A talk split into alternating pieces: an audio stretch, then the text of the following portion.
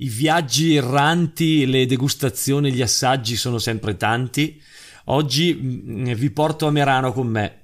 Infatti sono andato alla festa del vino di Merano, tanto per dirlo in italiano, lingua delicata nata dai libri e non nelle strade. I numeri in breve. Merano Wine Festival ha ospitato oltre 600 produttori tra case vitivinicole, spirits e culinaria. Oltre 5.000 le presenze registrate nelle cinque giornate della storica manifestazione meranese dedicata alle eccellenze del settore enogastronomico, selezionate da Wine Hunter Helmut Kohrer.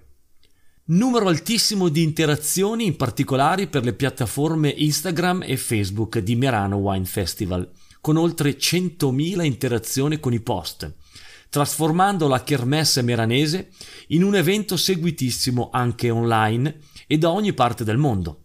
L'evento si è svolto anche sulla piattaforma Wine Hunter Hub, con circa 3.500 visite. Arrivo a Merano. I controlli sono serrati biglietto d'ingresso e certificato verde verificati da un servizio d'ordine ben organizzato, mai come quest'anno fondamentale per la buona riuscita della manifestazione che da 30 anni qui si svolge. La città è di quelle giuste per vivere. La camminata centrale taglia in due il centro con vie che entrano laterali affollate di negozi di ogni tipo.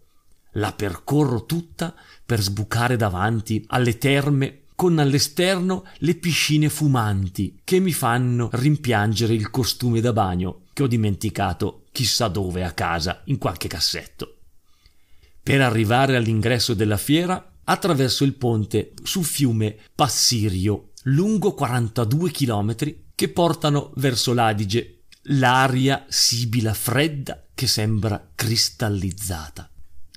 Il vino.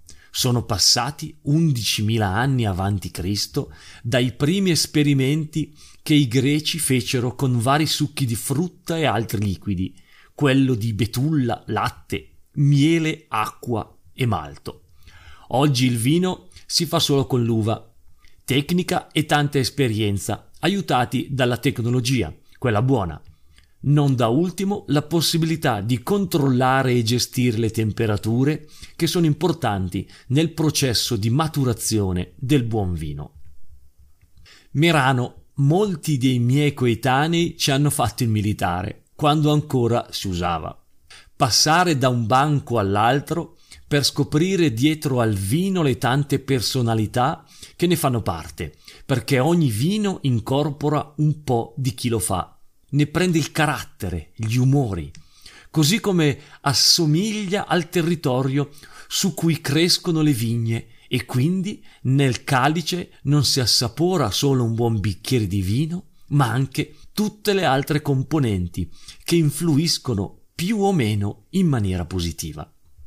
Assaggio partendo dai bianchi straordinari che in queste zone si producono per concludere con la vernaccia di Oristano, naturalmente vago fra i produttori entusiasti di poter riprendere le feste itineranti del proprio vino e una cosa che mi colpisce è proprio la voglia che aleggia di far festa senza strafare, ognuno al proprio posto, ma felici di condividere un buon bicchiere di vino o anche solo un buon panino seguito dalle tante specialità a disposizione nel padiglione del cibo. Oltre a perdermi nei profumi e sapori del vino, a Merano uno spazio importante dedicato al cibo. Posso zizzagare fra panettoni, salumi estremi, mozzarella di bufala, aceto balsamico di Modena tradizionale, più che un aceto un alimento. Il gorgonzola piccante è quello che si scioglie solo a guardarlo. Succo di mela che è tutta rossa, sanguigna, poi marmellate.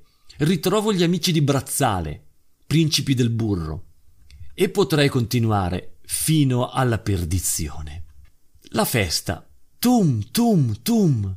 Non sembra vero, ma sono di fianco a grandi casse acustiche di quelle nere, ruvide, pesanti, appese a un'asta in metallo temprato che vibrano e fanno vibrare tutto quello che c'è intorno compreso la mia pancia, che dopo una giornata di assaggi si agita tormentata e felice.